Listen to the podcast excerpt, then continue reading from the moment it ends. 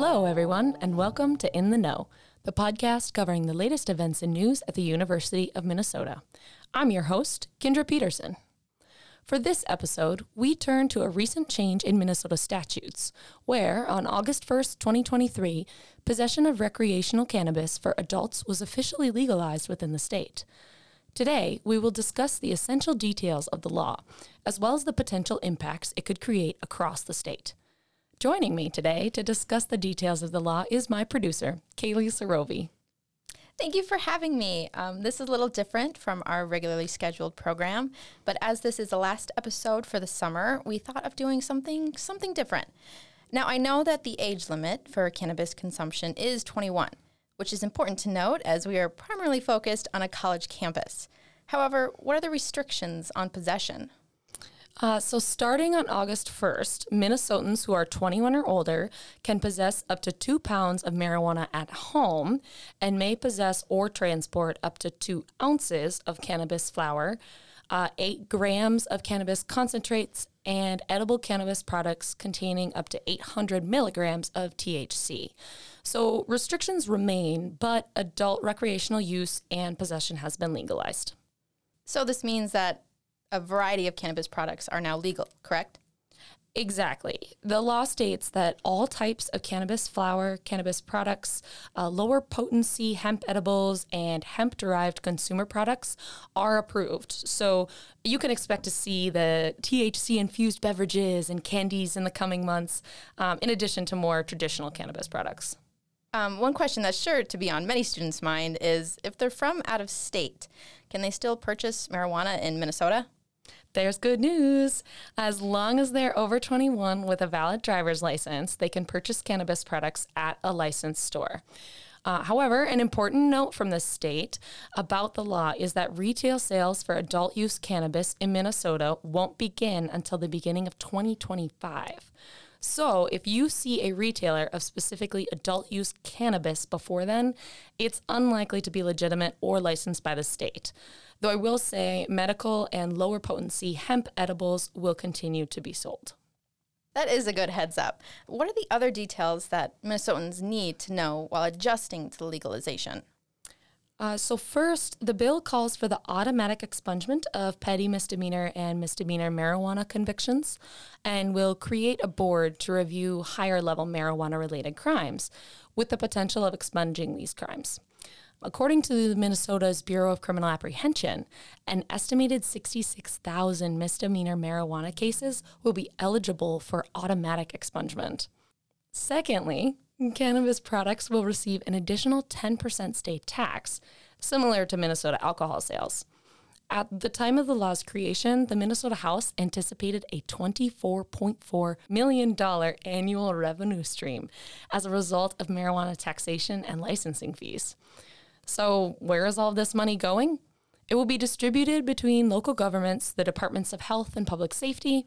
It will create grants for the cannabis industry in Minnesota, as well as be funneled to the University of Minnesota to create a Center for Cannabis Research at the School of Public Health. So, we know that most students these days are also working when not at school. Are there any changes to drug testing policies for private employers in the US? Or can most still look forward to pre employment and random drug testing for cannabis? So, specifically in Minnesota, with few exceptions, pre employment drug screens focused on marijuana will be discontinued, along with ongoing or random cannabis tests for employees. However, just as with alcohol use, if cannabis use is suspected on the job, the private employer will retain the right to conduct a drug test. Additionally, for individuals in a safety related job, like firefighters, peace officers, those who work with children or vulnerable adults, etc., or a federal position, the drug and alcohol testing requirements that occurred before the new law was passed will still stand. So, now that we understand the facts of the law, is there anything we should know about how it might impact the public? I've learned a lot about the new cannabis law, but these next questions might be more for Ryan Steele, a former University of Minnesota grad student and current visiting lecturer in sociology at the University of Richmond. Research has consistently found in states where marijuana is legalized for either medical or recreational purposes but there's generally a reduction in negative attitudes towards marijuana and usually a concurrent reduction in user reports of stigma. This more generally correlates with, with what we see in the broader shifts in attitudes towards marijuana in the US as a whole. So, in many ways, rather than states state policy sort of leading public opinion. It's, it's almost like states like Minnesota are actually catching up to, to public opinion. What about in relation to public health? Could the act of legalizing marijuana create a sociological impact in this area? Also, research that has indicated that sort of normalizing marijuana use as a healthy form of recreational consumption has a pretty clear correlation to a reduction in less healthy forms of consumption like alcohol and tobacco. And so I think in that respect, uh, marijuana legalization has had a significant impact in how people view consumption practices in general. With a large portion of the law focusing on the expungement of certain marijuana related crimes with the intent of ensuring equity in the law and in the future of Minnesota, I wanted to know how the new law could alter marijuana prosecution in Minnesota. As, as late as 2020, Minnesota had one of the largest black white marijuana related arrest disparities in the US, with a ratio of about 5.37 to 1. Marijuana criminal charges may largely disappear for the vast majority of potential cases, and these will largely become civil charges, tickets, things like that. And this bill was purportedly written and, publicized in a way that is supposed to be addressing sort of these racially disproportionate harms of marijuana criminalization. And so I think this is going to be really important to keep an eye on. As the Minnesota Daily operates on a college campus, a lot of questions around youth use of marijuana have arisen after the passage of the bill. Is there a significant risk of underage use or possession?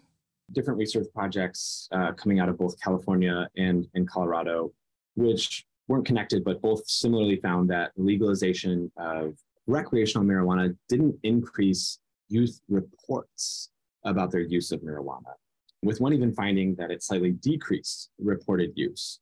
Uh, perhaps it's because maybe when your parents and grandparents are using it, it kind of loses its cool factor. And I think when it comes to the questions of college students, though, I mean, let's be honest, college students have been regularly using marijuana for a long time in the US. Legalization provides a safe, legal access to marijuana, uh, like actually decreases the potential harms of marijuana use, right? So even if it potentially might increase or decrease the use, the harms associated with that use tend to diminish. Now, what are the consequences for cannabis usage for those under 21? I'm unsure about how these violations will be handled as it's written in the law, and this will get fleshed out in some of the administrative rules. But I, I don't think the, the focus of enforcement will be on possession.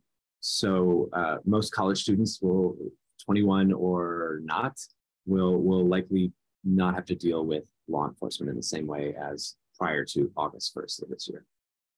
And what about for the out of state students? Could this legalization create political tensions in their home states where marijuana is not legal? I think for college students who have access to legal marijuana in Minnesota and then return to states like Iowa or Nebraska where marijuana remains criminalized for the general population, perhaps, I don't know, this glaring discrepancy of, of justice across these arbitrary lines will increase the political push to reform these laws. We'll have to wait and see exactly how this new law impacts Minnesota's political relationships with other states and how it affects other topics, such as youth cannabis usage and racial equity. In the meantime, those of us here at the Minnesota Daily will continue to do our best to keep you in the know on the most important issues facing our University of Minnesota campus community. This episode was written by Kendra Peterson and produced by Kaylee Sarovi. As always, we appreciate you listening in and feel free to leave us an email at podcasting at mndaily.com with comments or questions. I'm Kendra, and this is In the Know.